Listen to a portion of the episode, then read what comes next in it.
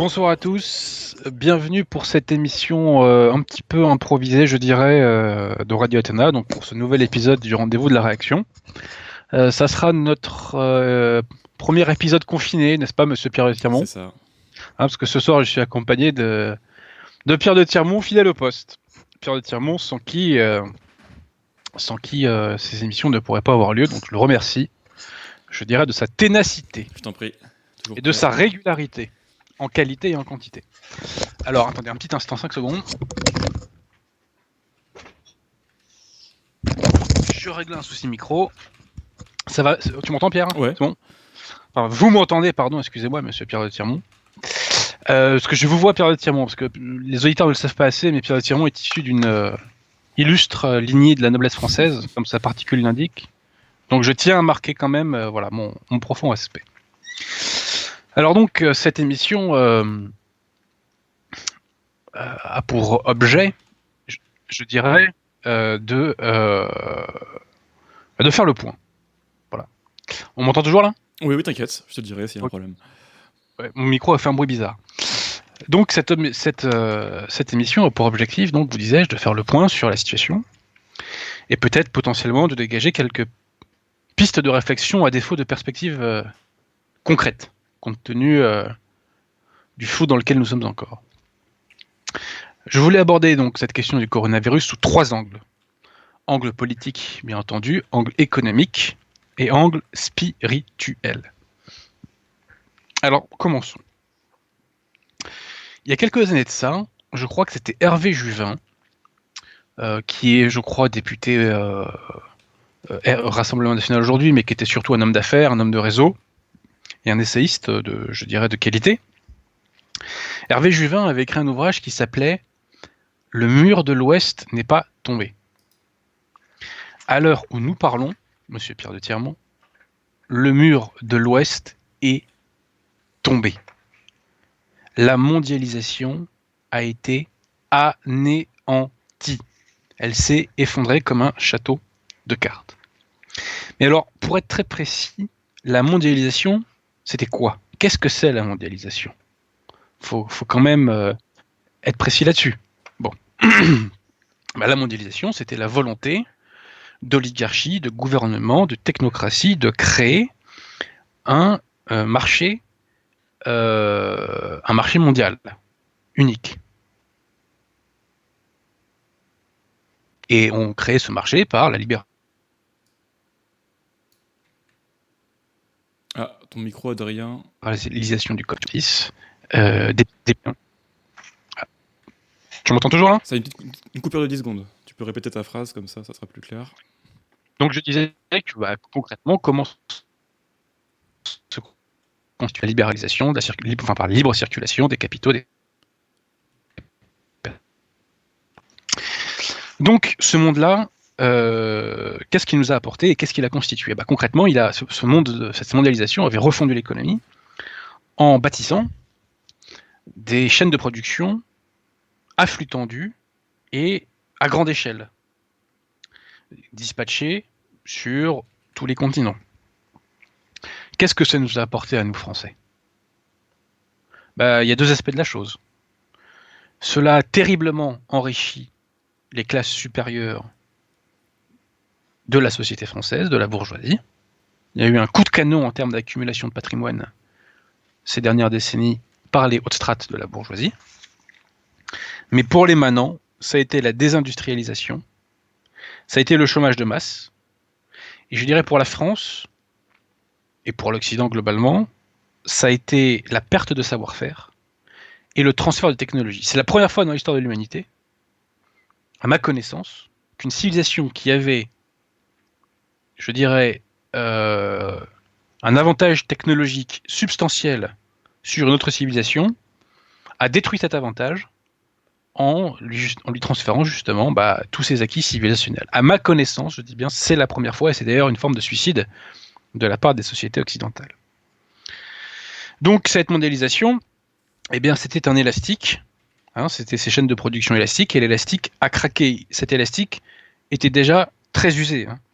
Fin 2018, les banques centrales, BCE, Fed, Banque d'Angleterre, etc., avait essayé d'arrêter les quantitative easing.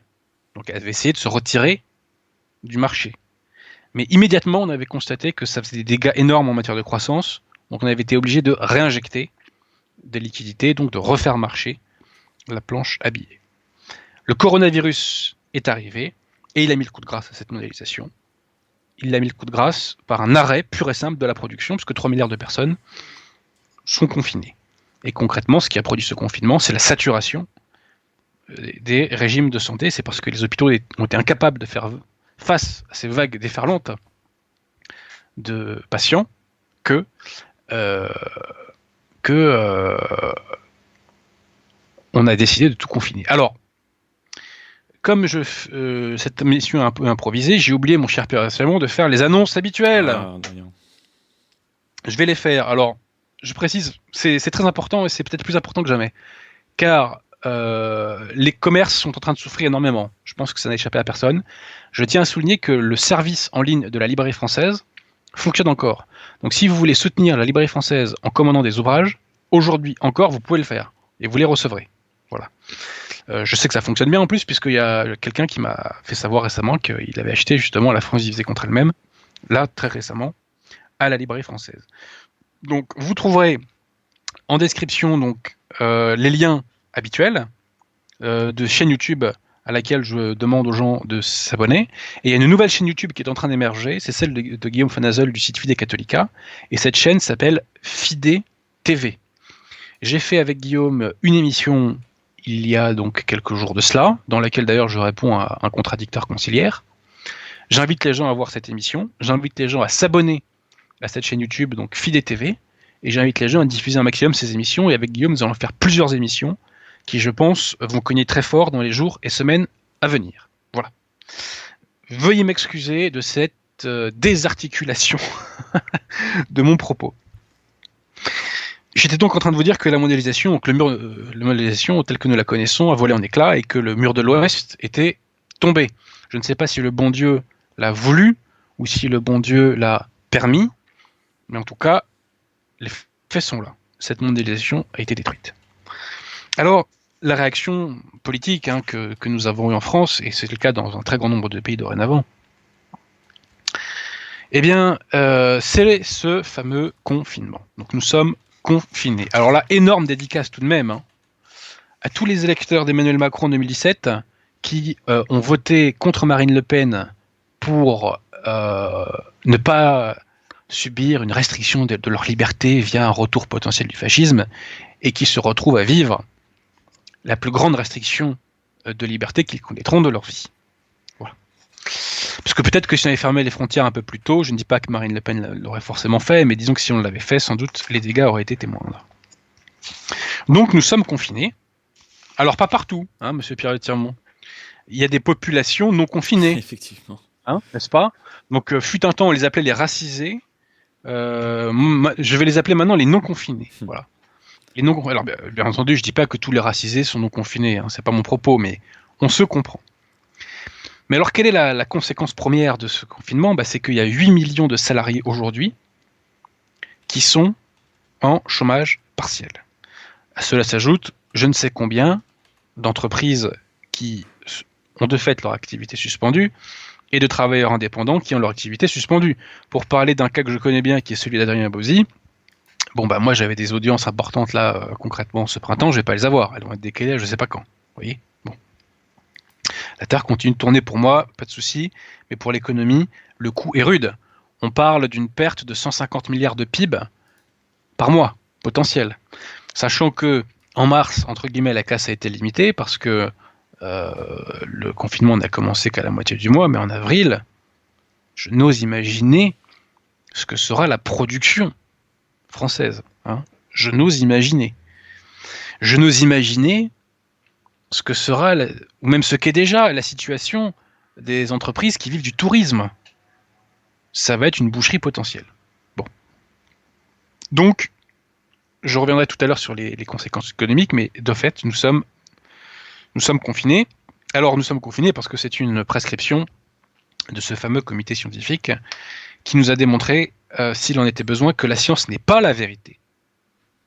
La science est un instrument qui peut mener à la vérité s'il est appliqué rigoureusement, mais que euh, la science en, soi n'est pas la vérité. C'est une méthode, la science, tout simplement. Alors, euh, notre cher Macron a annoncé toute une série de mesures ce soir. Hein. Il a annoncé une fin de confinement pour le 11 mai, tout en précisant bien qu'en réalité ce serait une sorte de confinement, plutôt de déconfinement, pardon, progressif, puisque toute une série d'activités ne seront pas encore opérationnelles, puisque certaines populations les plus fragiles ne seront pas concernées par ce déconfinement, donc ce sera vraiment progressif. Apparemment, nous dit-il, on pourra reprendre les transports en commun, mais avec des masques. Les écoles vont réouvrir. Il y aura une annulation des charges. Il faut, être intellectuellement honnête. Quand Macron fait quelque chose de bien, il faut le dire. L'annulation des charges est une très bonne chose. Après, j'attends de voir en pratique et j'attends de voir les retours de terrain. Hein. Bon. Alors, Monsieur Pierre de Tirmont, il y a quand même, euh, on va, on va quand même euh, sabrer euh, non pas le champagne, mais le champomis au moins aussi. Oui. Puisqu'il y a quand même une bonne nouvelle. Cette bonne nouvelle, c'est la fermeture des frontières avec les ah. pays non européens pour une durée certaine. Voilà, donc ça fait une petite réduction. Bon, alors vous me direz, monsieur Perrotiamont, que l'afro-islamisation de la France n'est plus à ça près, mais le symbole est quand même, je pense, très important. Mm, mm. Euh, alors Macron nous dit qu'ils sont à la recherche d'un vaccin. LOL. Et Macron nous dit aussi que, euh, question traitement, toutes les pistes sont ouvertes, ce qui est un clin d'œil à la chloroquine. Alors, sur la chloroquine, petite mise au point. Parce que depuis maintenant plusieurs semaines, euh, on m'entend toujours là, Pierre? Oui, t'inquiète. Depuis plusieurs semaines, euh, parce que mon micro me fait des bruits bizarres. Bref, depuis plusieurs semaines, en réalité, Macron a donné des signes en faveur de la chloroquine. Valeur actuelle, je crois que c'était en date du 28 mars, titrait euh, en substance euh, comment Macron s'est décidé pour la chloroquine. Le 8 avril, Macron a donné des ordres fermes pour que deux CHU pour que deux CHU fassent des tests de chloroquine. Et euh, nous avons vu euh, récemment euh, que Macron avait passé faire une visite à Didier Raoult, ce qui est un signe quand même assez fort. Voilà. Donc Macron est favorable, je pense, à l'usage et au traitement de la chloroquine. Tout ceci, tout ce que je viens d'exposer, est quand même un faisceau d'indices qui nous le laisse très raisonnablement supposer. Mais la nomenclature républicaine, pour des motifs que nous ignorons encore, mais que nous pouvons imaginer j'allais dire noir, je veux pas de procès, euh, je, veux pas que la LDNA me tombe dessus. Alors, pour des, pour des motifs potentiellement funestes, euh, la, nomenclature républicaine met des freins à tout cela. En tout cas, le démon, lui, fait sans doute tout pour mettre des freins à tout cela. Alors, euh, Macron, lui, je vous le disais, est semble-t-il favorable à la chloroquine, mais la République l'est moins. Vous avez vu, Monsieur Pierre Tirmont, que euh, donc le confinement euh, se fait selon deux poids de mesures, parce que les gens dans la dissidence aiment beaucoup parler du fameux deux poids de mesures. Il y a un deux poids de mesures qui n'est jamais dénoncé dans ces cercles-là, c'est celui dont jouissent les non confinés, qui euh, accumulent des milliards chaque année en économie parallèle sans avoir de problème véritable, net d'impôts, bien entendu, non confinés qui bénéficient euh, d'une mansuétude, euh, judiciaire, non confinés qui sont tellement peu confinés que parfois on les a même libérés de prison, on a des proportions absolument aberrantes. Nous sommes vraiment rassurés hein, avec euh, Madame Belloubet et le gouvernement de Macron. on est vraiment rassurés. Je pense que c'est vraiment un bon signe pour les libertés de voir tous ces assassins, tous ces voleurs, tous ces braqueurs, les fichiers ces fichiers S libérés de prison. Non mais vraiment, je crois que vraiment on se sent en sécurité Vraiment, euh, plus il y a de racailles dans les rues, euh, plus la délinquance baisse. Je crois que le théorème euh, a été vérifié, voilà, depuis maintenant longtemps. Hein, donc c'est. Il y, a il y a donc un deux poids deux mesures puisque on a vu des images dans diverses régions françaises d'hélicoptères qui traquent les randonneurs, qui traquent les gens qui auraient le malheur de faire une balade sur la plage pour potentiellement les verbaliser. Pendant que nos amis non confinés, eux, eh bien, ma foi, sont libres justement précisément de leur euh, non-confinement. Alors, d'un point de vue politique, que peut-on dire encore? Eh un petit mot aussi sur le mondialisme et le système. Ce qui est certain, c'est que le système et le démon euh, vont essayer de nous faire faire un saut, un saut fédéral via l'Union européenne, un saut fédéral via le mondialisme. Euh, de vous à moi, je pense que c'est mal barré. Hein. Tout d'abord parce que euh, les récentes négociations nous ont démontré que les Hollandais et les Allemands ne voulaient pas casquer, si vous me passez l'expression, pour le reste de l'Europe. Parce que sans doute eux-mêmes ont des difficultés hein, en matière de, de finances publiques. Hein. Bon. donc, il y a sans doute une volonté du système mais euh, cette volonté, euh, à mon avis, va, se fracasser sur la réalité et peut-être même aller savoir sur les grâces que le bon Dieu va nous donner. Alors, euh, je précise aussi que concernant les dettes, Macron nous a annoncé une bonne nouvelle tout à l'heure. Macron nous a annoncé qu'il n'y avait pas de problème de dette en France. Ce que j'ai toujours dit hein, d'ailleurs. Pourquoi il n'y a pas de problème de dette en France? Macron va annuler la dette des États africains. Si on s'autorise à supprimer la dette des États africains, eh bien ma foi, c'est que il euh, n'y a pas de problème de dette. Parce que quand on a des problèmes de sous, généralement, on demande plutôt à nos débiteurs de euh, nous payer. Hein. on, leur demande, on, ne leur fait pas grâce des sommes qu'ils ont à honorer. Voilà. Alors, euh, euh, autre point aussi, la question de ce fameux, de ce fameux traçage numérique. je suis très favorable au traçage numérique sur la base du volontariat. Pourquoi? Parce que ça nous permet d'avoir un indicateur précis sur le nombre de décérébrés que contient la France. Bien entendu, je n'ai aucune confiance en ce gouvernement et je crains que cette mesure, qui peut paraître anodine telle que présentée, ne soit que la première étape, la première marche vers, euh, je dirais, un crescendo, euh, un crescendo euh, qui serait lui beaucoup plus funeste. Hein, j'emploie le mot funeste pour ne pas choquer l'association précitée. Voilà. D'un point de vue politique, c'est tout ce que j'ai à l'esprit. Je pense qu'on peut passer à ce stade, Monsieur Pierre Tirmont, aux questions d'ordre économique, parce qu'il y a énormément de choses à dire d'un point de vue économique. D'accord. Bon. Alors, tout d'abord, euh, je dirais qu'il y, a, un aspect qui a été souligné par, beaucoup de gens, c'est euh, que nous allons traverser la crise la plus grave depuis 1929. Beaucoup de gens, dans les cercles euh, nationalistes, dissidents, disent depuis des années que nous allons avoir une crise économique. Ce qui n'est pas très compliqué à deviner puisque le, euh, le capitalisme est un système cyclique qui fonctionne par crise. Et je ferai remarquer que une horloge cassée donne la bonne heure deux fois par jour. Donc, lorsque euh, on annonce en permanence une crise, effectivement, on peut être certain qu'elle euh, va finir par se produire. Moi aussi, je peux faire ce genre de prédiction en vous disant, M. Pierre que les températures, et là c'est une prédiction que je fais face au monde, les températures seront plus chaudes au mois d'août, M. Pierre qu'au mois de décembre 2020. C'est une prédiction que je fais, voilà. Euh, donc, euh, bon. Bref, la crise est venue, mais pour un motif que personne n'a vu venir, et pour cause. Nous ne vivons pas à proprement parler d'une crise financière, nous sommes vraiment dans une crise économique. Une crise économique, euh, en ce sens que c'est la production, pure et simple, hein, qui est ralentie.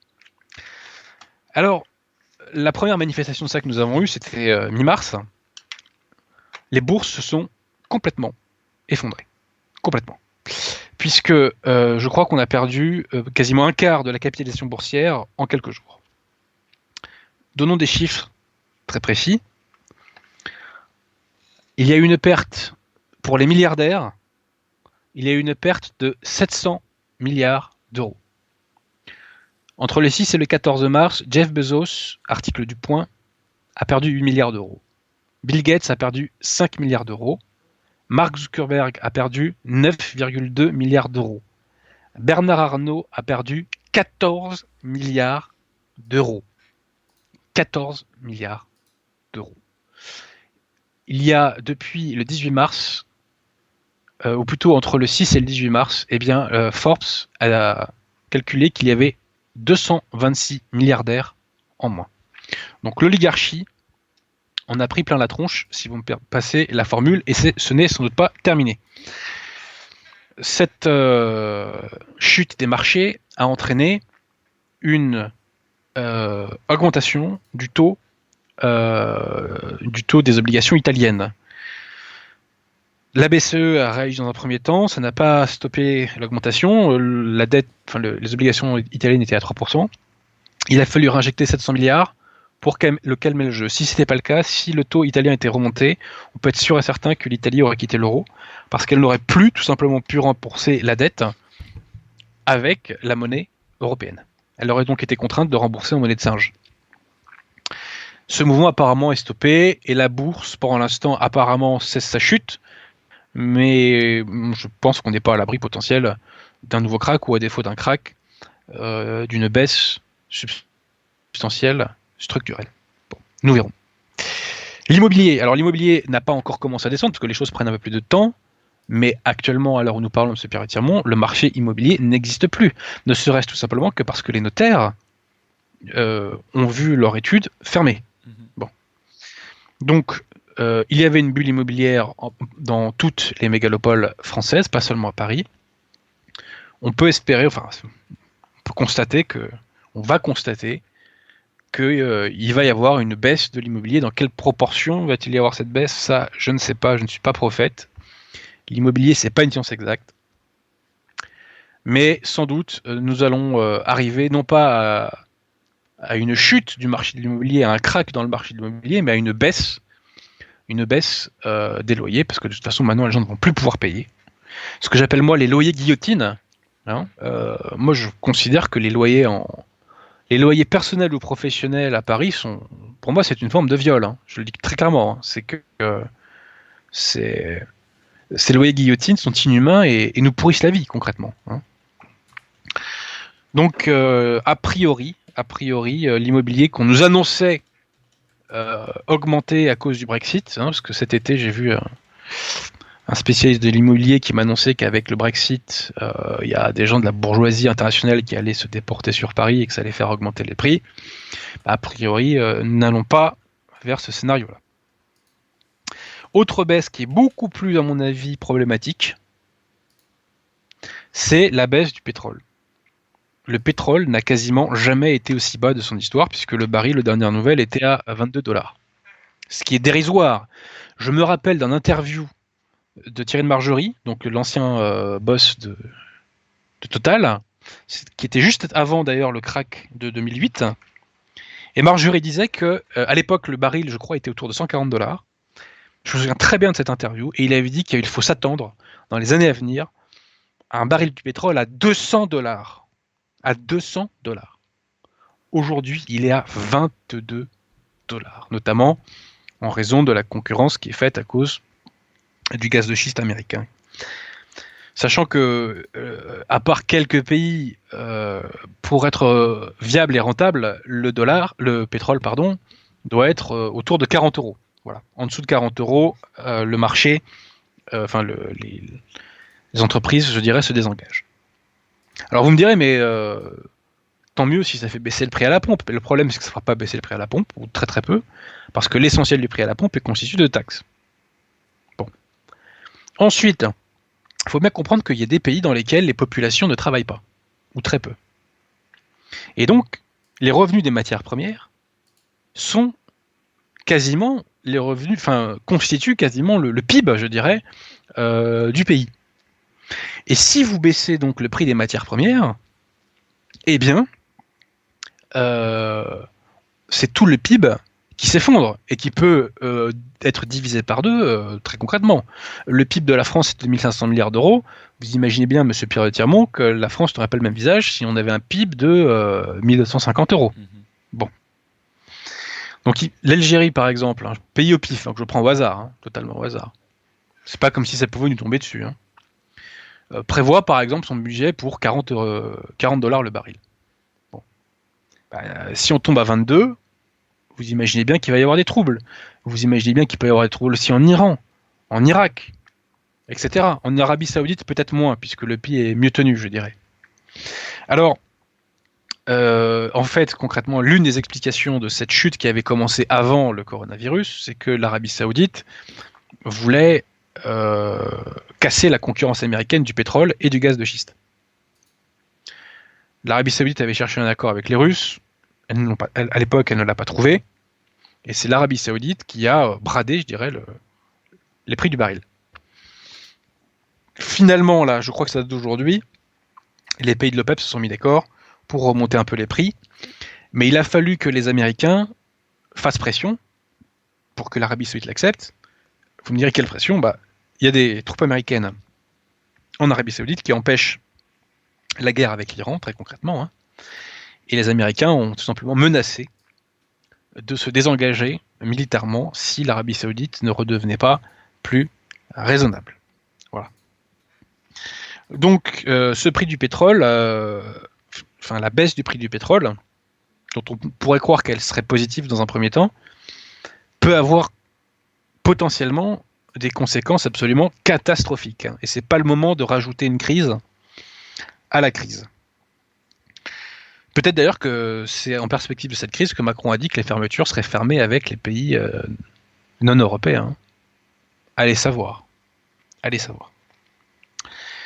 Alors, concernant les conséquences économiques, on est obligé de dire un mot de deux choses. De la question de la fiscalité et de la question euh, des banlieues. Les banlieues ne sont plus pauvres.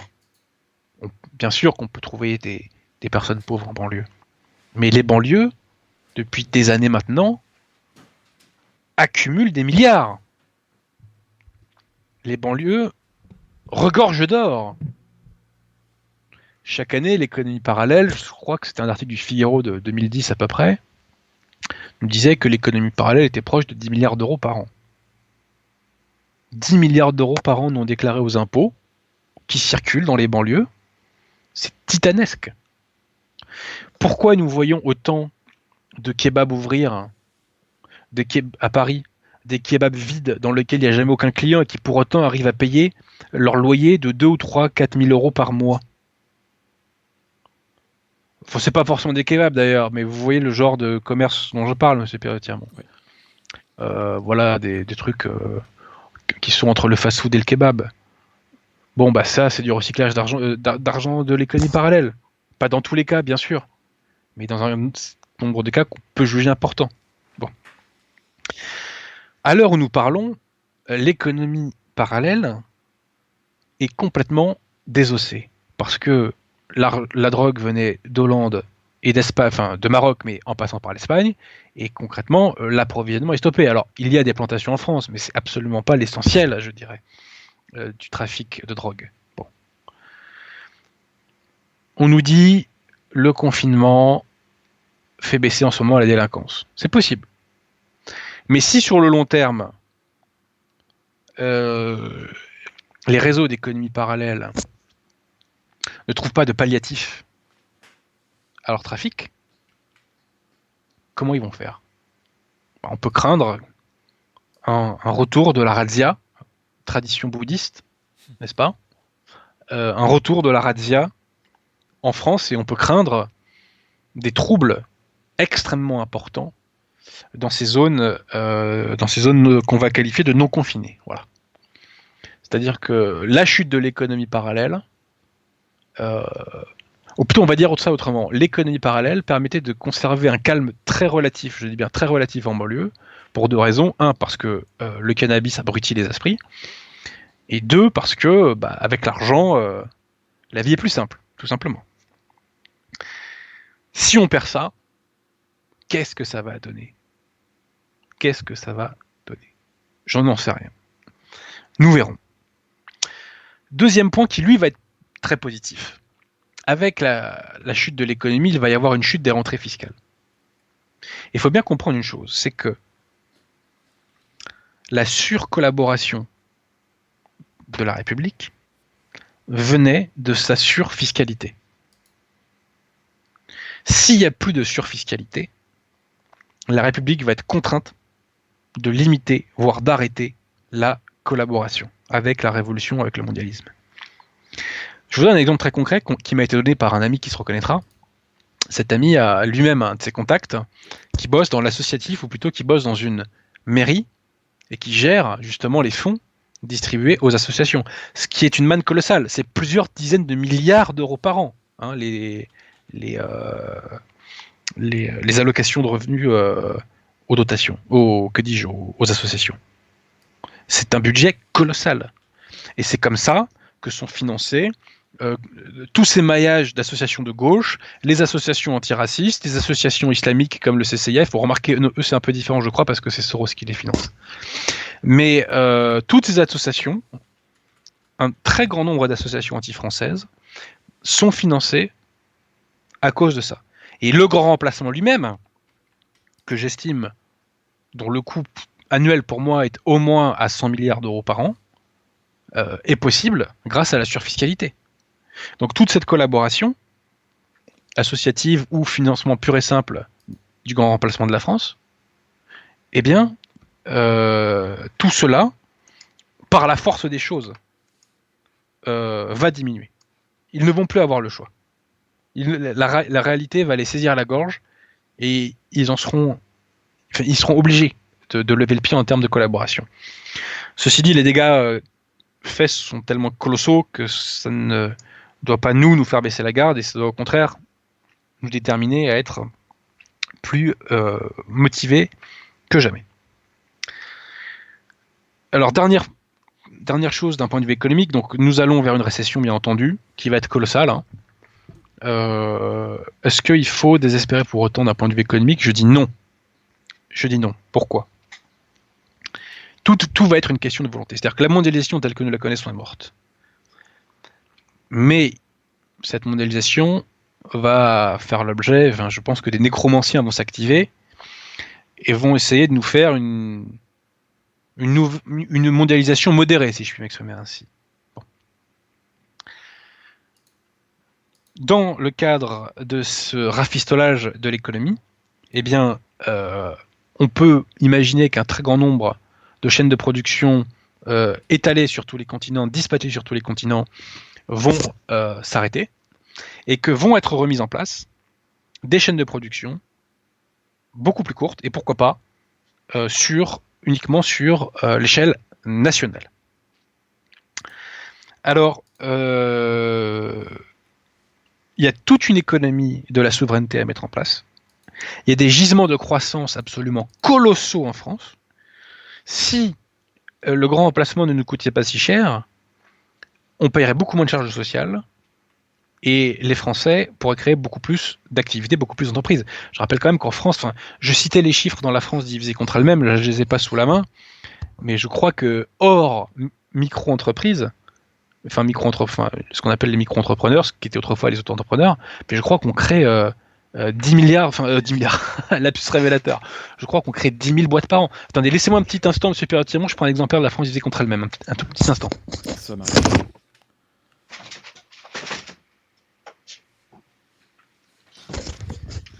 J'en ai pour 5 secondes. Veuillez m'excuser. Alors ça, c'était les chiffres de 2017, mais ce sont des chiffres qui sont assez... Voilà. Alors, euh, tac, tac, tac. Est-ce que vous m'entendez, monsieur Pierre toujours Très très bien. Alors, la France divisée contre elle-même. Martin V dit Abosi président. Euh, oui, ouais, bon, on en reparlera. Hein. J'aurais préféré euh, lieutenant général du royaume, ça aurait été mieux. Mais alors, euh, si, nous sommes présidents, ça sera d'une république catholique, hein. c'est-à-dire de la république zéro. Hein. Ce sera pas de la ça sera pas de la cinquième ni de la sixième. Euh, mais bon, je laisse la tâche euh, à d'autres. Chacun son travail. Alors donc, je, je vous dis d'énormes bêtises, Monsieur Pierre Création d'entreprise en France. En 2011, 549 000. En 2012, 549 000 aussi. En 2013, 538. En 2014, 550. En 2015, 525 000. C'est énormissime. Énormissime. Donc le peuple français est incroyablement ingénieux. Voilà, nous sommes un pays d'ingénieurs, nous sommes un pays d'inventeurs. La règle numéro un de l'économie, c'est pas de moi, c'est de Jean Baudin. Il n'est de richesse que d'hommes. Voilà. Euh, si vous prenez l'Allemagne, en 1945, le pays complètement désintégré, on a vu la suite. Bon, Euh, si vous prenez d'autres pays qui regorgent de richesses, hein, de pétrole par exemple, eh ben, ces pays-là euh, ne savent pas planter un clou. Bon, voilà.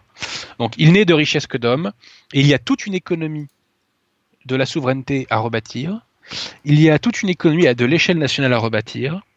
Et ce sont des gisements de croissance absolument colossaux. Donc, si on en a la volonté politique, eh bien, euh, nous aurons des nouveaux, euh, des nouveaux gisements de croissance. Alors, Macron nous dit qu'il veut rebâtir, je cite, hein, euh, une économie de l'indépendance, de l'autonomie, d'un point de vue industriel, d'un point de vue agricole. Ma foi, j'attends de voir. Parce que Macron fait parfois des très bonnes annonces, mais après, en pratique, de facto, il se passe pas grand-chose. Là, euh, nous avons les possibilités en France, parce que nous sommes un pays extra- extraordinaire. Euh, le peuple français est extraordinaire. C'est un, pays euh, ingénieux. Et j'ai confiance en, en l'intelligence pratique du peuple français. J'ai confiance en nos commerçants, j'ai confiance en nos ingénieurs, j'ai confiance en nos chercheurs, j'ai confiance en nos industriels. Et je sais qu'on a toutes les ressources pour faire vivre euh, l'économie. Et puis de vous à moi, on en a vu d'autres. Hein Euh, parce que euh, comme arrêt de l'économie, moi je pense à celui de juin 1940 par exemple, hein, Monsieur Pierre Tirmont, quand il y avait 10 millions de Français sur les routes. Et là, j'ai une pensée pour le maréchal Pétain. Parce que quand on aborde le cas Pétain, très souvent, on le fait de façon, comme on dit en droit, in abstracto. Bon. Sans prendre en considération ce qui se passait dans la vie concrète des gens. Voilà. Et ben, la situation que nous vivons peut nous aider à mieux comprendre ce qu'ont vécu les Français de l'époque et le maréchal Pétain en particulier. Bon. On en reparlera de Pétain, j'espère, euh, en 2020. J'aime bien les chatouiller avec ce sujet-là. Bon. Euh, bref, donc nous avons vu euh, les questions d'un point de vue politique, nous les avons vues d'un point de vue économique. Alors aussi d'un point de vue économique, peut-être que nos amis de l'oligarchie vont quand même commencer à changer de cheval. Monsieur Bernard Arnault, je m'adresse à vous. Vous avez été l'un des principaux soutiens d'Emmanuel Macron via notamment votre, votre beauf, comme on dit. Euh, non, pas votre beauf, que dis-je, votre gendre, euh, Xavier Niel. Euh, au final, vous perdez 14 milliards. Il y a quand même un petit signe du bon Dieu qui vous est envoyé. Bon. Alors il y a déjà des gens qui appartiennent à l'oligarchie qui pensent bien et qui, sont motivés et qui d'ailleurs aident la cause. Hein. Faut pas leur enlever. Hein. Je pense notamment à deux oligarques entre guillemets, hein, parce que quand on est proche du milliard, on peut commencer à parler d'oligarques, euh, je crois. En tout cas, on n'a pas de problème de fin de mois. hein. Et euh, voilà, donc il y a des gens motivés et peut-être que ma foi et bien d'autres comprendront qu'il faut qu'ils changent de cheval et qu'ils se mettent au service de la France voire même de Jésus-Christ, pourquoi pas. Alors à ce sujet, d'un point de vue spirituel, les choses bougent beaucoup aussi, monsieur Pirotien. Énormément. Il s'est passé, euh, là, courant avril, un phénomène absolument exceptionnel. Bergoglio a fait son commingue août CD vacantiste. Alors là, vous me dites, mais qu'est-ce que vous racontez, monsieur Abosi, là? Qu'est-ce que vous nous racontez, monsieur Abosi? Alors, monsieur Pierre Tirmont, est-ce que vous pouvez nous mettre la, potentiellement l'image Oui. que je vous ai évoquée? La voici. Alors, vous me direz, monsieur Pierre Tirmont, quand elle sera en ligne? D'accord. Alors, cette image, euh, ce sont euh, deux photos euh, de l'annuaire pontifical. Et comme vous le voyez, alors l'annuaire pontifical, je précise que c'est un annuaire dans lequel on retrouve les coordonnées des individus qui aujourd'hui prétendent être des hommes d'église, mais qui en fait ne sont que des clercs de la secte conciliaire. Bon. Eh bien, habituellement, Bergoglio, qui prétend être pape, et ses successeurs, comme on le voit à gauche, eh bien, Bergoglio commençait, puisqu'il se prétend pape, eh bien, il commençait euh, en disant qu'il était donc euh, vicaire du Christ, successeur euh, du, alors je parle pas l'italien, mais je crois que ça veut dire successeur du premier des apôtres, prima, d'Italie, etc. Bon. Eh bien, cette année, Bergoglio a renoncé à ces titres qui, comme vous le, vous le voyez dans la page de droite, ont été mis en note de bas de page. Et on ne voit pas très bien sur la photo, mais en, réalité, ils mettent titre historique de points, et il y a les anciens titres que Bergoglio avait usurpés. Donc Bergoglio a officiellement renoncé à son titre de vicaire du Christ. Franchise, quand tu nous tiens. Alors, l'abbé Vigano. L'abbé Vigano a été ordonné en mars 68. Donc c'est un abbé valide, ce qui ne veut pas dire que c'est un abbé catholique, hein, puisque les prêtres chez les orthodoxes, par exemple, sont valides, mais ils ne sont pas catholiques pour autant. Mais l'abbé Vigano prend des positions de bon sens depuis quelques mois. Il a dénoncé la complicité de Bergoglio euh, avec certains pédophiles. Il faudra qu'on reparle d'ailleurs un jour de la pédophilie euh, dans la secte conciliaire. Il y a beaucoup de choses à dire à ce sujet. Euh, et donc Vigano a fait un petit texte. Alors Vigano, il a des. alors, on dit pas punchline hein, sur Radio Sénat, on dit ligne coup de poing. Alors, Vigano a une bonne ligne coup de poing sur Bergoglio. Il a dit que Bergoglio souffrait, je cite, d'intolérance mariale. J'ai trouvé le mot assez bon. Alors, euh, Vigano euh, a euh, commenté le fait que Bergoglio, dans cet annuaire pontifical, renonce à son titre de vicaire du Christ. Voyons ce que nous dit Vigano. Citation. Ce changement dans la présentation. Alors attendez, je précise juste une chose, c'est que Vigano est un ancien pseudo-évêque, enfin c'est un pseudo-évêque conciliaire, et je crois que même qu'il a été cardinal, ou pseudo-cardinal. Donc Vigano nous dit ceci. Ce changement dans la présentation et le contenu d'un texte officiel de l'Église catholique ne peut être ignoré ni imputé un geste d'humilité de François, qui d'ailleurs n'est pas compatible avec son nom, euh, son nom euh, bien mis en lettres capitales. Parce que comme on le voit sur la photo, effectivement, euh, quelle est la, première chose qui nous saute aux yeux sur la photo C'est Jorge Mario Bergoglio. Donc, je poursuis. Citation. Il semble plutôt qu'on puisse. Et là vraiment, accrochez-vous. C'est un c'est quelqu'un qui est officiellement évêque qui parle et qui, je crois, si ma mémoire ne fait pas défaut, Monsieur Pierre peut-être que vous pouvez vérifier ça, Vigano, je crois, était pseudo-cardinal. Il nous dit ceci il semble plutôt qu'on puisse y voir l'admission passée sous silence d'une sorte d'usurpation où celui qui règne n'est pas le servus servorum dei, mais la personne de Jorge Mario Bergoglio, qui a officiellement nié être le vicaire du Christ, le successeur du prince des apôtres et le souverain pontife, comme si ces titres n'étaient que de clinquants, euh, que des clinquants dérangeants du passé, des titres historiques justement. Je répète, Vigano nous dit qu'il parle, je cite, d'une sorte d'usurpation. Il nous dit que Bergoglio est un usurpateur. Vigano, et c'est des.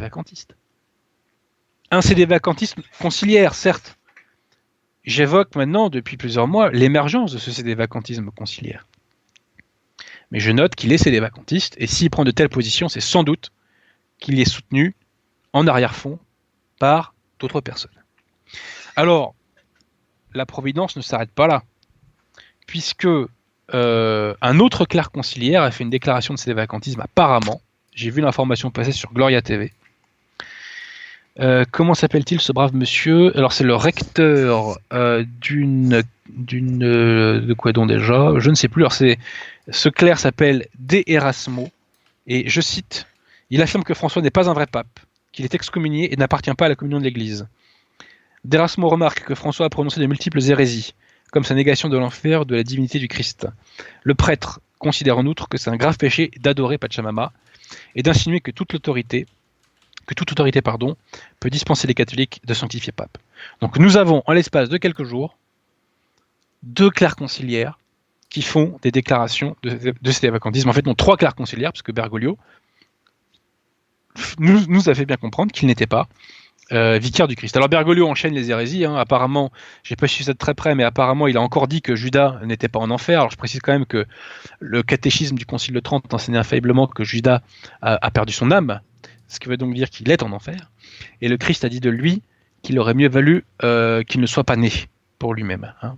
Donc ça veut dire qu'il euh, ne peut pas être au ciel, tout simplement. Donc on voit bien que là, le bon Dieu a tapé du poing sur la table. On voit bien que la, messe Paul VI a été éradiquée quasiment. Enfin, la fausse messe Paul VI a été totalement éradiquée. Euh, nous avons des déclarations de ces vacantismes. Bergoglio a relancé la machine pour le diaconat féminin, qui sera bien entendu, euh, euh, ou très potentiellement dirons-nous, connaissant la technique du petit pas utilisé par les conciliaires, le marchepied vers le entre guillemets sacerdoce féminin. Puisque toutes les choses vont dans ce sens-là quand même. Hein. Bon. Bergoglio avait déjà envoyé du très très lourd avec Herida Amazonia. Je renvoie les gens à tout ce que j'ai dit et écrit sur ce sujet, où il fait euh, un commun goutte euh, panthéiste et païen. Bref, là, on voit quand même que le bon Dieu a accéléré les événements. Alors, je ne sais pas comment tout cela finira, je ne sais pas si nous sommes à un dénouement proche ou long, j'en ai aucune idée. Mais là, il y a eu quand même une phase d'accélération. Et ça castagne pas mal dans la secte conciliaire si Vigano se permet de, nier officiellement la légitimité de Bergoglio. Alors en conclusion, en conclusion, euh, nous allons vivre une révolution des mentalités. Je vois pas comment on peut y échapper. Et cette révolution des mentalités, il faut qu'elle soit aussi importante que possible.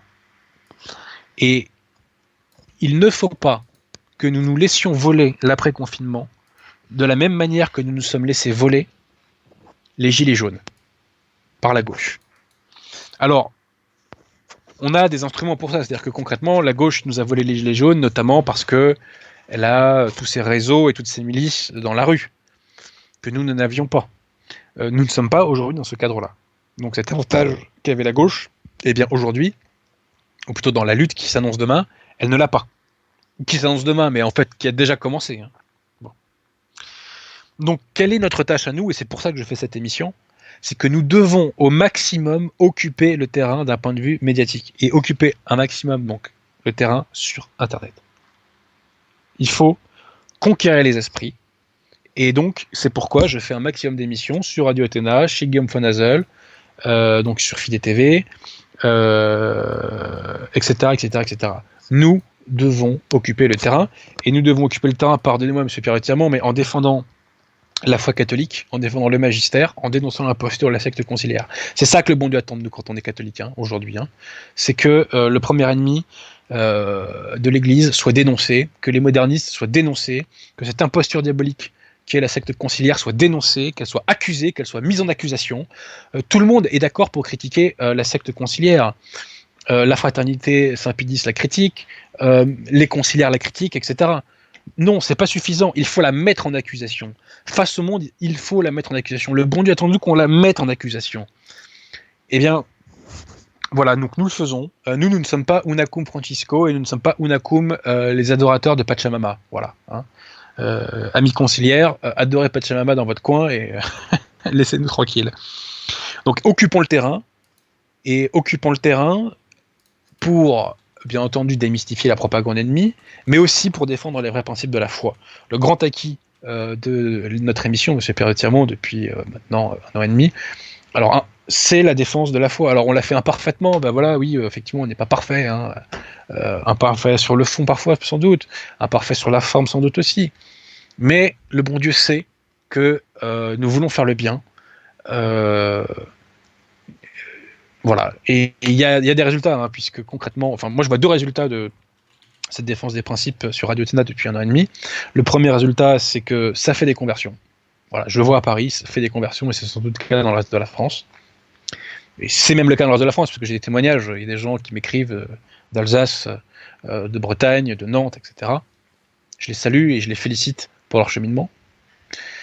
Et le deuxième euh, acquis, euh, c'est qu'on a exterminé le lefévrisme euh, d'un point de vue médiatique. Je dis bien d'un point de vue médiatique, hein, pas d'un point de vue sociologique, hein, mais d'un point de vue médiatique, on les a complètement atomisés. Je dis on parce que c'est un travail d'équipe.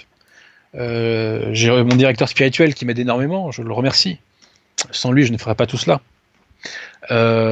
donc c'est un travail d'équipe, donc je ne dis pas je, je dis on. Et concrètement, on a exterminé le lefévrisme, hein, et j'en profite pour refaire d'ailleurs une dédicace à Monseigneur Follet, à l'abbé de la Roque, euh, à l'abbé Belly, euh, à l'abbé Chotard, et je renvoie euh, les gens à la chaîne YouTube du collectif Saint-Ambert Bellamin, CSRB Diffusion, qui ont repris les passages où je démystifiais leurs contradictions et les absurdités théologiques qu'ils débitaient. Donc nous n'avons pas exterminé bien entendu médiatiquement la, la secte conciliaire parce qu'elle a des moyens démentiels à la télévision, à la radio, même sur YouTube. Euh, mais en tout cas, le lefévrisme, nous l'avons, passez-moi cette expression un peu triviale, nous l'avons fumé. Voilà, c'est clair, nous l'avons fumé.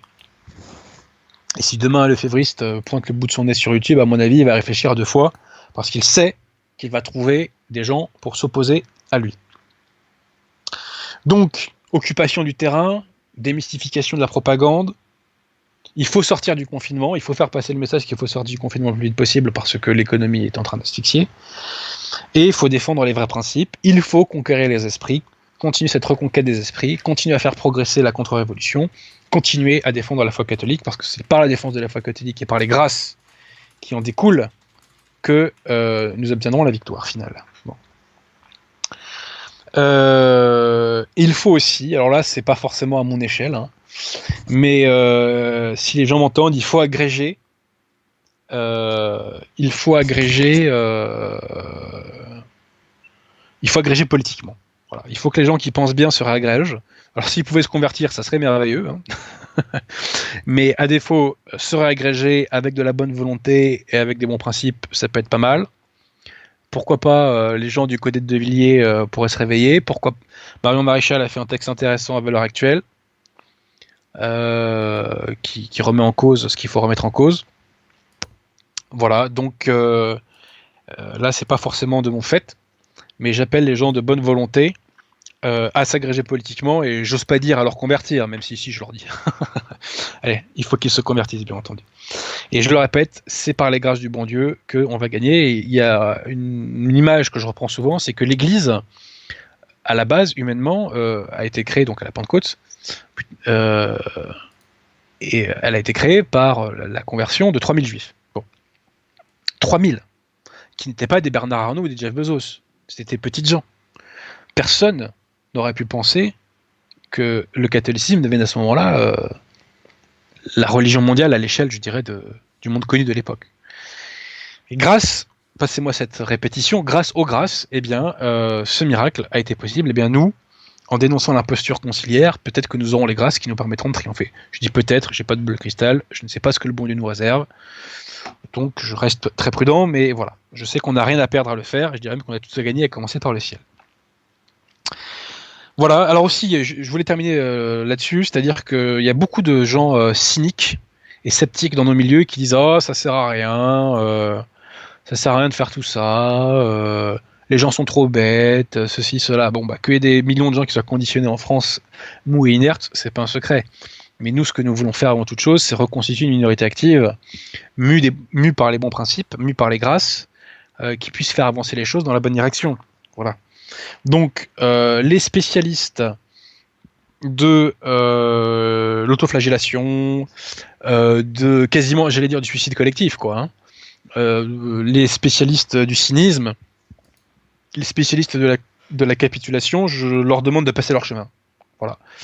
vous faites votre vie, faites votre vie, il n'y a pas de souci, mais ne venez pas nous ennuyer. nous, nous avons impulsé des belles choses, imparfaites encore une fois, hein, euh, critiquable, bien entendu. Toute œuvre humaine est critiquable. Mais nous avons amorcé des belles choses. De beaux projets vont accoucher là très bientôt. Euh, de beaux projets euh, vont porter de beaux fruits. Alors que nous avons des moyens totalement dérisoires, totalement dérisoires. Voilà, donc nous continuons le combat et je demande aux habitués euh, de la pleurniche dans le camp national et dissident de, passer leur chemin et d'aller voir ailleurs si j'y suis. Voilà. Voilà, monsieur Période ce que je voulais dire. J'espère que je n'ai rien oublié. Bah écoute, en tout cas, il y, a des questions, donc on peut euh, continuer un petit peu. Bah allons-y, allons-y. Alors, question juridique. Le curseur, une QPC a été déposée et acceptée sur les amendes données au verbalisé. Est-ce que tu as euh, un point de vue sur cette QPC Va-t-elle aboutir? Alors je n'ai pas de point de vue sur la QPC parce que j'en ignore le contenu, donc je ne sais pas quel fondement elle oppose euh, à la légalité des amendes versées. Euh, donc comme en plus je ne suis pas un spécialiste de droit public, je pratique un tout petit peu le droit public, pas beaucoup.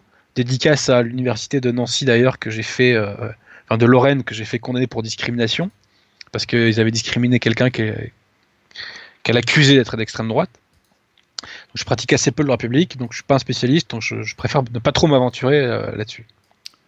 D'accord. Alors, déjà merci aux donateurs. François 2 euros, FIFA c'est la base.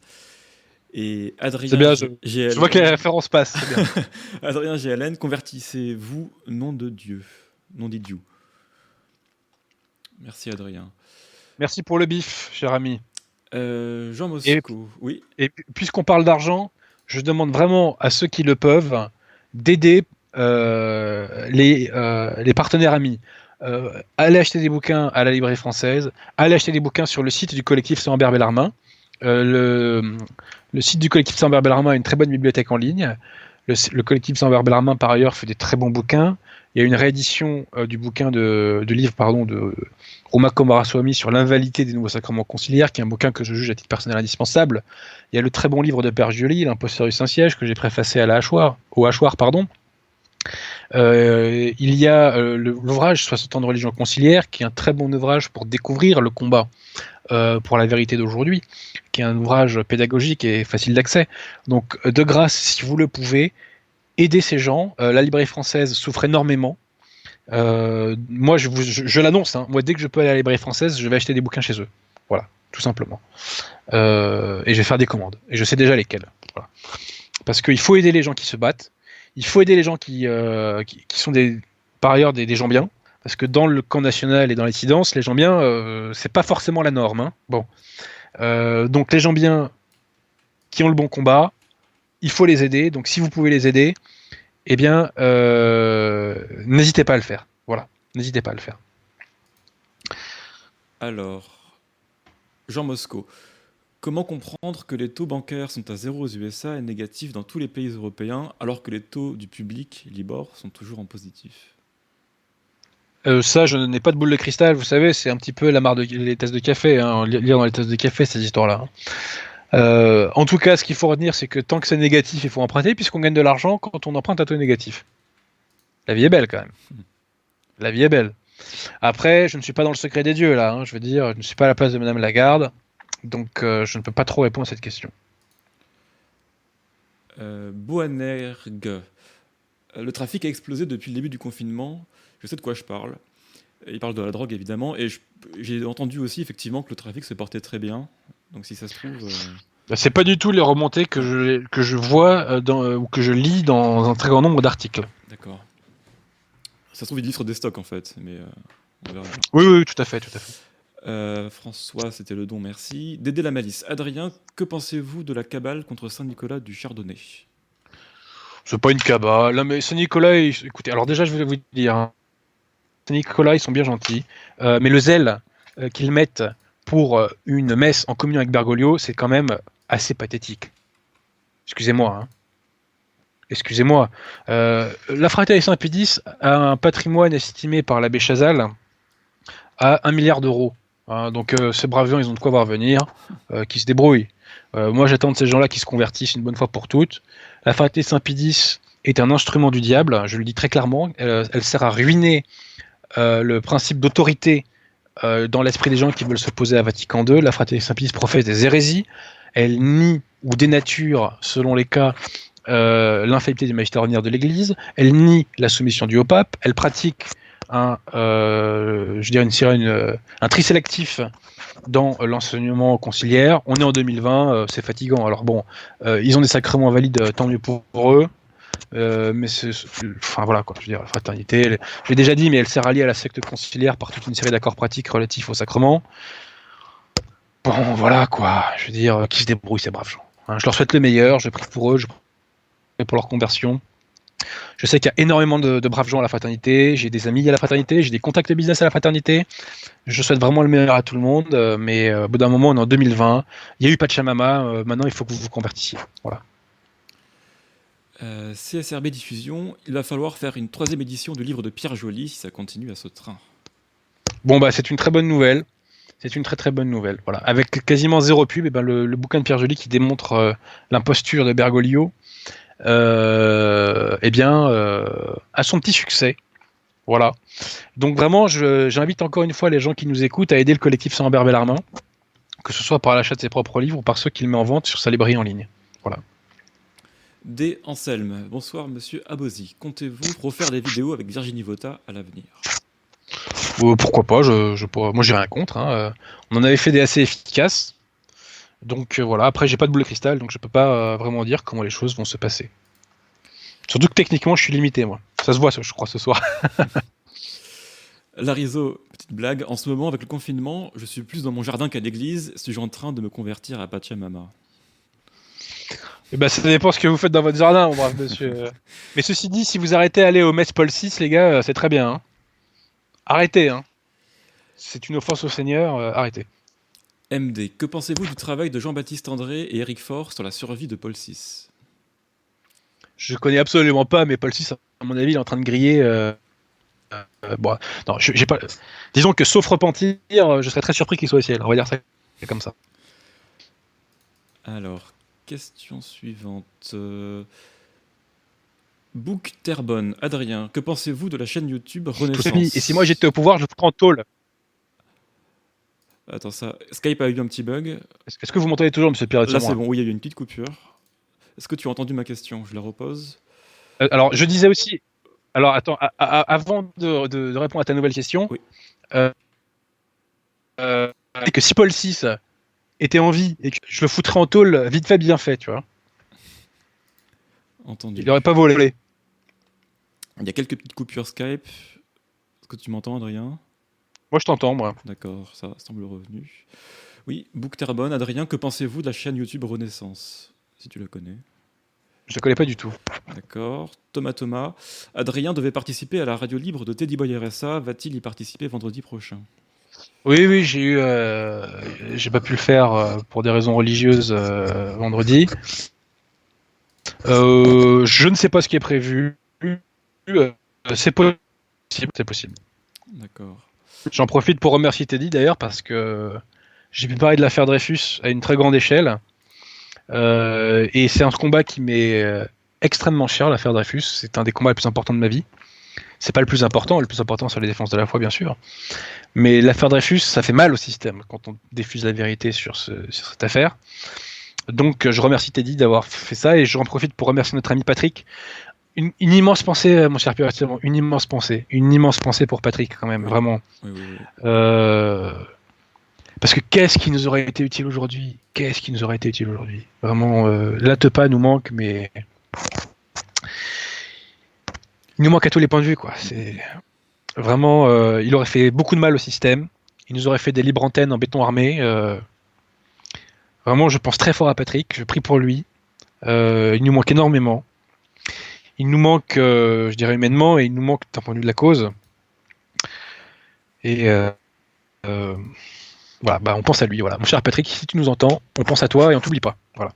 Et j'annonce que j'ai fait un deuxième tome de donc de l'affaire Dreyfus où je réponds aux historiens Dreyfusards. Je sais pas quand ça sortira, c'est pas une priorité, mais j'annonce que j'ai dédicacé ce livre à Patrick parce que j'ai fait une émission chez lui qui est une émission culte dans lequel, pour la première fois depuis des décennies en France, on a pu dire à une grosse échelle la vérité sur l'affaire Dreyfus.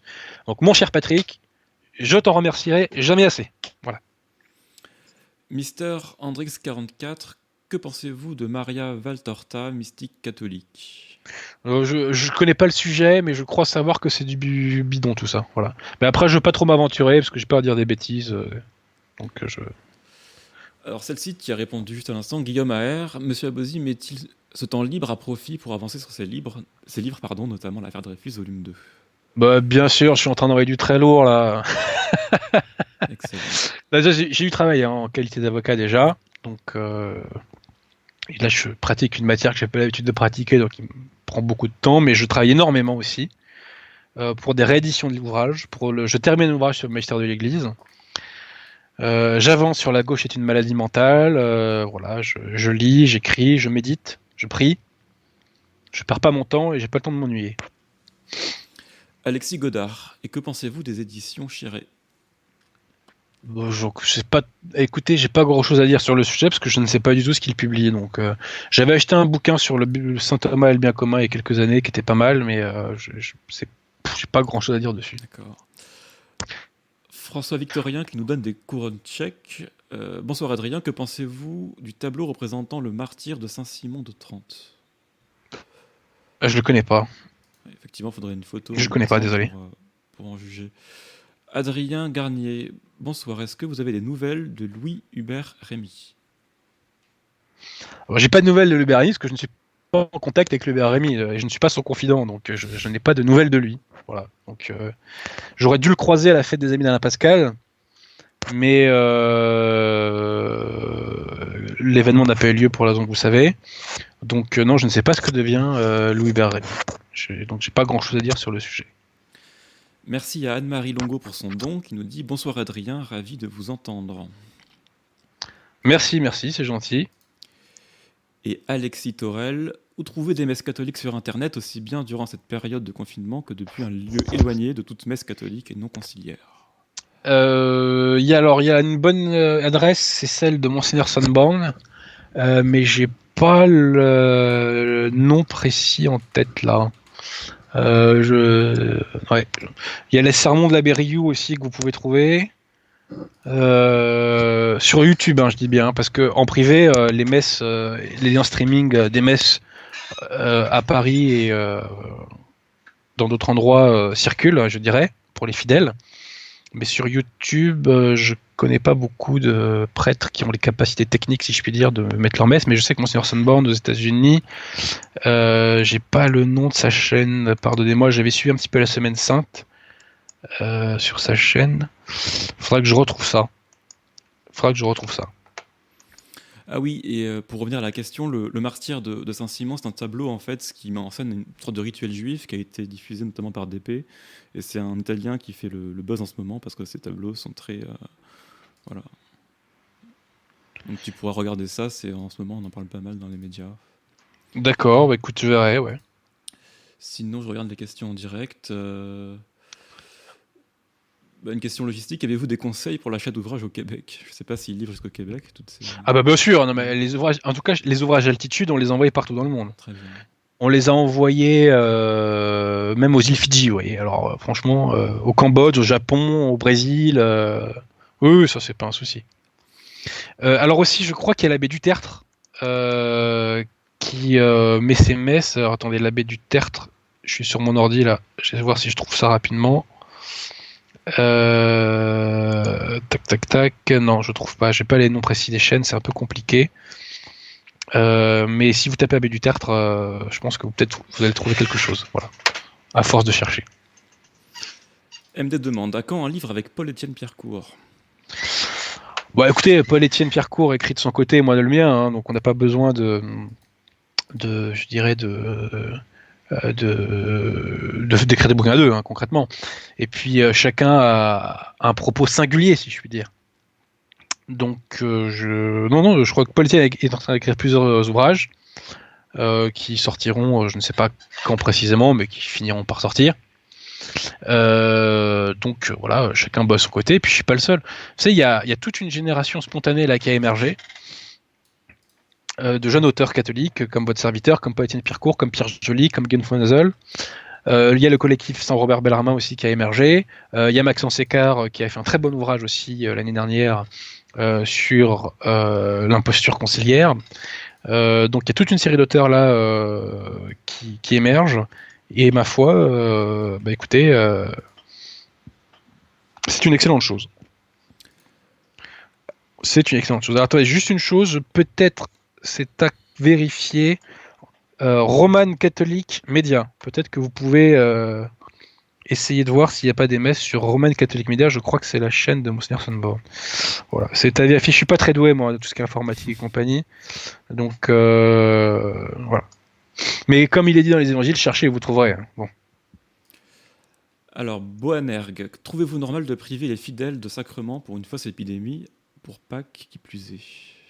Bah, Moi, je parle du principe que si on fait une messe euh, qui permet à ce que euh, les normes de sécurité euh, sanitaire soient respectées, pourquoi ne pas la faire? Et des messes catholiques ont lieu, je le sais. Des messes catholiques, je parle des vraies messes catholiques, donc Saint Pie V, Nacum, donc des messes catholiques non sacrilèges, parce que la messe de la frate est valide, mais elle est sacrilège. Euh, donc il y a des messes qui ont lieu, c'est très bien comme ça. Voilà. Et ça va absolument pas faire augmenter le nombre de cas, vous verrez. Jean Mosco, Adrien invitera-t-il encore ce grand travailleur Alain Pascal? Oh bah Bien sûr, euh, Alain a ce rond de serviette. Euh, vous savez, je l'ai déjà dit de cette soirée, je le répète, il n'y a pas beaucoup de gens bien dans ce milieu, euh, dans ces galaxies auxquelles je prétends d'ailleurs ne pas appartenir et auxquelles je ne veux pas appartenir. Alain, c'est quelqu'un de bien. qui s'est fait beaucoup attaquer, beaucoup critiquer, et parfois très bassement dans le passé. Donc euh, je l'aide un maximum, j'adore ses livres, j'ai beaucoup appris avec les ouvrages d'Alain. Euh, alors avec Alain on n'est pas forcément d'accord sur tout, mais c'est pas grave. Qui est d'accord sur tout? Il n'y a pas grand monde. Hein. Bon, donc Alain, je le réinviterai sans doute pour parler notamment de son bouquin sur la réforme. Euh, voilà. Donc, euh, et euh, Alain, c'est quelqu'un de bien, humainement, et ses ouvrages sont de qualité, donc n'hésitez pas à vous les procurer. Vous ne perdrez pas votre temps. Voilà. Et surtout qu'il traite des sujets qui sont parfois traités par des dingos ou des gens peu sérieux. Mais lui, il les traite très sérieusement et sur la base des sources du système. Donc ça permet de lui donner une force de frappe. Voilà. En plus, je trouve que ses ouvrages sont bien écrits. Donc aider Alain Pascal, c'est quelqu'un qui mérite vraiment d'être connu. Alors, excusez-moi, j'ai dit livre de, de live. En fait, euh, on voulait savoir si euh, tu allais inviter pour une, pour une émission Paul-Étienne Percourt. Bah, c'est possible, ouais, s'il fait euh, des nouveaux bouquins. notamment, je crois qu'il travaille sur un bouquin sur Jean 23. Donc ça, ça serait intéressant de, de faire une émission là-dessus. Et merci Jean RSA pour un nouveau don. Pour acheter une caméra, effectivement, on n'a pas de caméra aujourd'hui. Alors c'est bien, genre ça c'est sympa de donner euh, de l'argent à Radio Athéna, mais c'est pas ce qui vous donne le droit de poster des, commentaires débiles, hein. je précise. Hein. Euh, on te demande ce que tu penses de l'abbé Chamel et de l'abbé Guépin. Je ne connais pas l'abbé Chamel, c'est pas l'abbé euh, non l'abbé Chamel, Chamel, ça me dit rien. L'abbé Guépin, je ne le connais pas à titre personnel. je sais que ses messes sont à Nunakum, à Nantes, donc si vous êtes sur la région de Nantes, c'est aux messes de l'abbé Guépin qu'il faut aller. Voilà. Mais après, je le connais pas, je l'ai jamais rencontré. Thomas Thomas, faudrait-il organiser un. Alors, oui. la Épin, je crois juste que euh, la façon dont il s'est fait dégager de la fraternité Saint-Pédis avec l'abbé Belmont était due, je dirais, à une sorte de guet-apens intellectuel qui leur a été tendu. Et euh, ça n'honore pas euh, les, autorités de l'époque et les artisans de, cette, de ce guet-apens intellectuel. Voilà. Mais après, je ne le, le, connais pas humainement. Je l'ai jamais croisé, je l'ai jamais rencontré. Euh, Thomas Thomas, faudrait. Et je, répète, hein, si vous êtes à Nantes, c'est à la messe de l'abbé Guépin qu'il faut aller. Hein. Je, tiens à le répéter. Entendu. Faudrait-il organiser un Nuremberg 2 pour juger tout ce gouvernement? À votre avis, les gars, là Que le gouvernement? Mais c'est le gouvernement de ces 40 dernières années qu'il faut juger, quoi. C'est les hauts fonctionnaires, c'est. Euh, bien entendu, moi je rêve du Nuremberg de la 5ème République, moi. Euh, on me que c'est le que l'abbé Chamel, c'est un, c'est un jeu de mots. c'est pas très drôle. C'est pas très drôle. Monter le niveau, euh, il, faut, vraiment que les gens euh, du chat montent le niveau. Hein, parce que, moi, je vous dis, je suis atterré de la nullité et de la stupidité, de la folie, parfois de la, de la mesquinerie ou de la méchanceté des, des, commentaires dans le chat ou dans les commentaires YouTube. montez le niveau, les gars, quoi. Voilà. Parce que là, franchement, ça fait un peu dépotoir des fois, vous devriez avoir honte. Aujourd'hui, ils sont plutôt sages, hein. ça, c'est bien. Ouais, ouais, ouais. c'est quand on parle de la foi, tu vois, ça, sans doute ça calme les gens. Quoi. et, sans doute, et sans doute, ça fait fuir les tocards. C'est possible. Frédéric Dallot, Adrien, connaissez-vous Jean Stigler et son association Le Cœur Croisé de l'Amour? Alors, Jean Stigler, si c'est bien la personne que je crois, est un gauchiste euh, intersidéral. Euh, je l'ai un, peu vu notamment sur euh, Thinkerview euh, nous dire euh, pendant la crise là, euh, enfin pendant l'affaire grecque. Tu sais, D'ailleurs, que sont devenus les ouailles de Monsieur Erdogan là, les envahisseurs? Oui, bonne question. Que sont-ils devenus? Il, nous disait qu'en gros, on était des criminels de pas les laisser rentrer totalement en Europe, etc. Enfin bon, voilà quoi. Non, non, c'est un gauchiste intersidéral, Jean Cicler. Quoi. Pour moi, c'est un homme dangereux. Hein. C'est le versant, l'un des versants les plus gauchistes du système hein, mondialiste. Jean RSA, merci pour votre nouveau don qui propose d'inviter un gauchiste pour juger de sa maladie mentale. Il suffit d'allumer la télé, euh, d'écouter la radio, vous écoutez France Inter, sur Jean RSA, vous allez en trouver des tarés, hein, rassurez-vous. Bon bah écoute Adrien, il n'y a pas de questions en direct là. Bon bah écoute, je pense qu'on a tout dit. Alors je répète, je répète, euh, si vous pouvez aider les commerçants amis, euh, la librairie française, euh, la librairie Vincent, euh, si vous pouvez aider le collectif sans barbe et l'armin, si vous avez les sous, euh, n'hésitez pas, je précise que je touche 0 centime, hein, c'est pas pour ma pomme que je dis ça. Euh, aidez-les, voilà.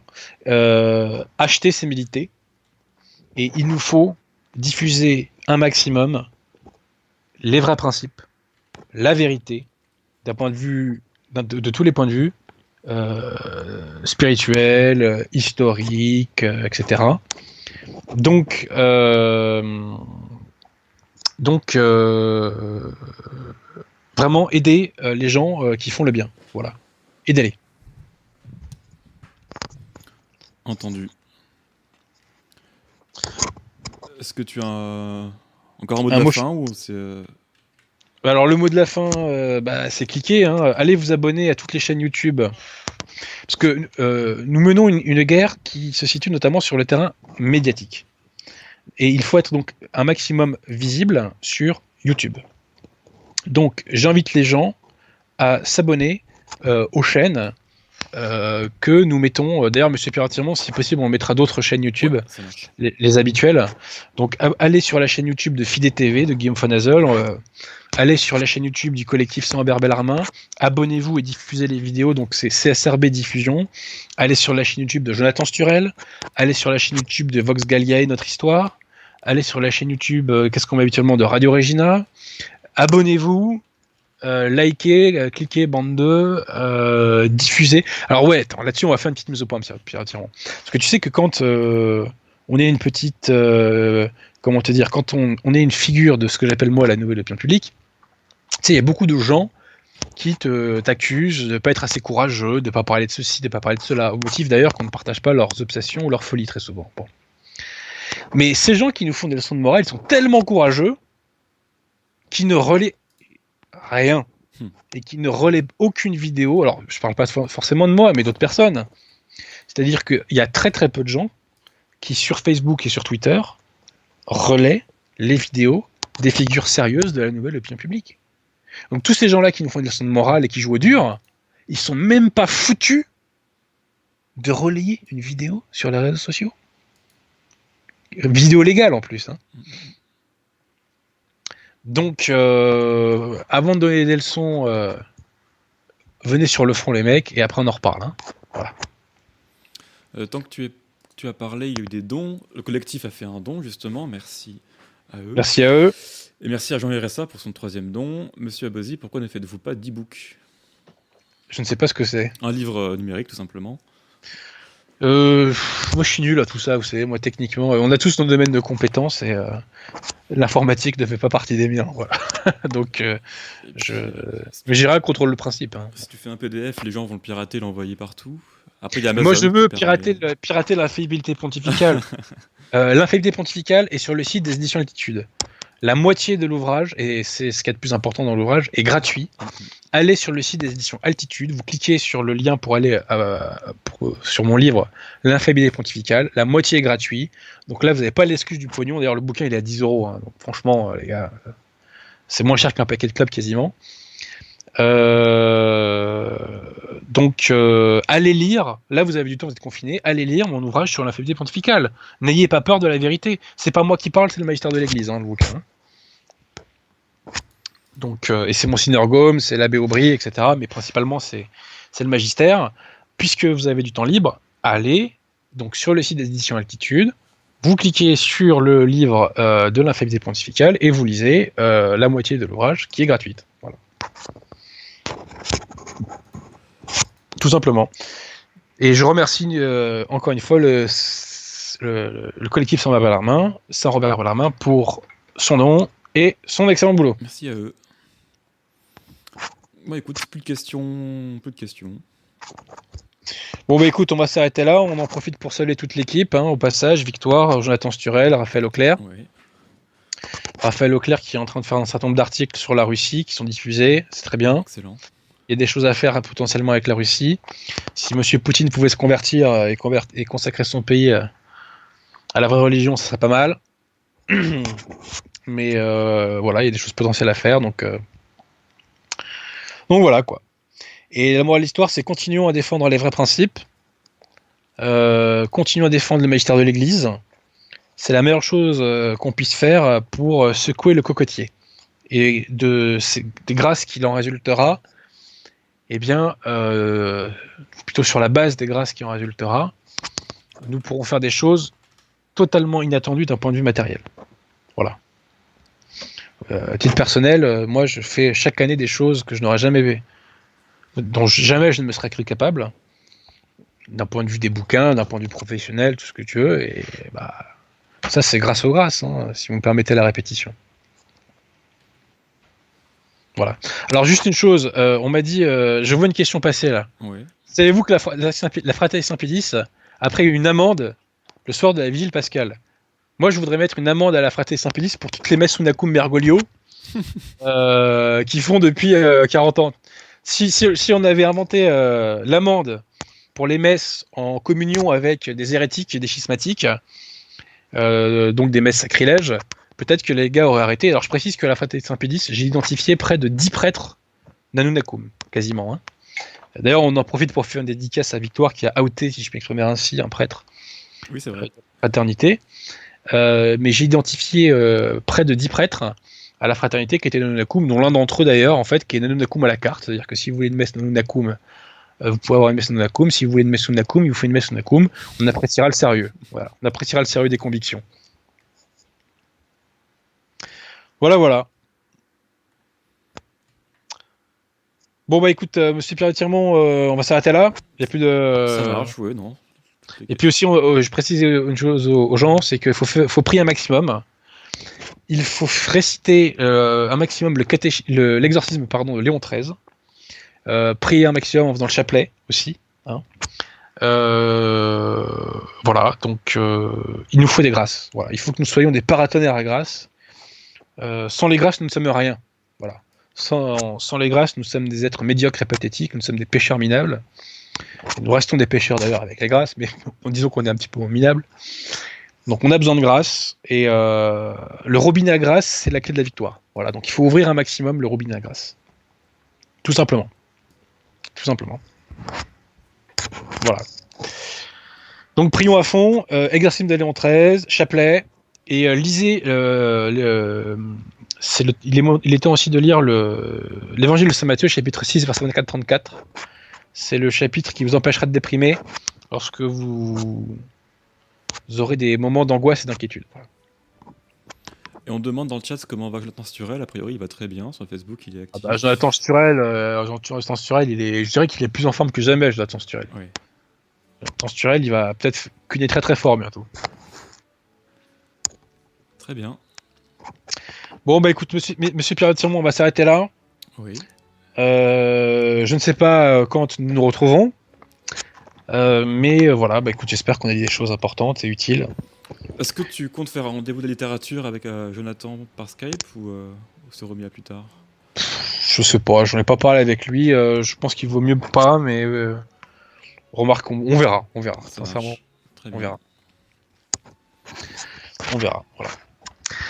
Bon, bah écoutez, bonsoir à tous, bonsoir à Monsieur Pierre Tirmont, et puis bah, bonsoir à toutes les personnes qui nous ont suivis. Et nous les remercions de leur soutien, et sans leur soutien, nous ne pourrions rien faire. Donc, vraiment, mille merci. Voilà. À bientôt. Et à bientôt.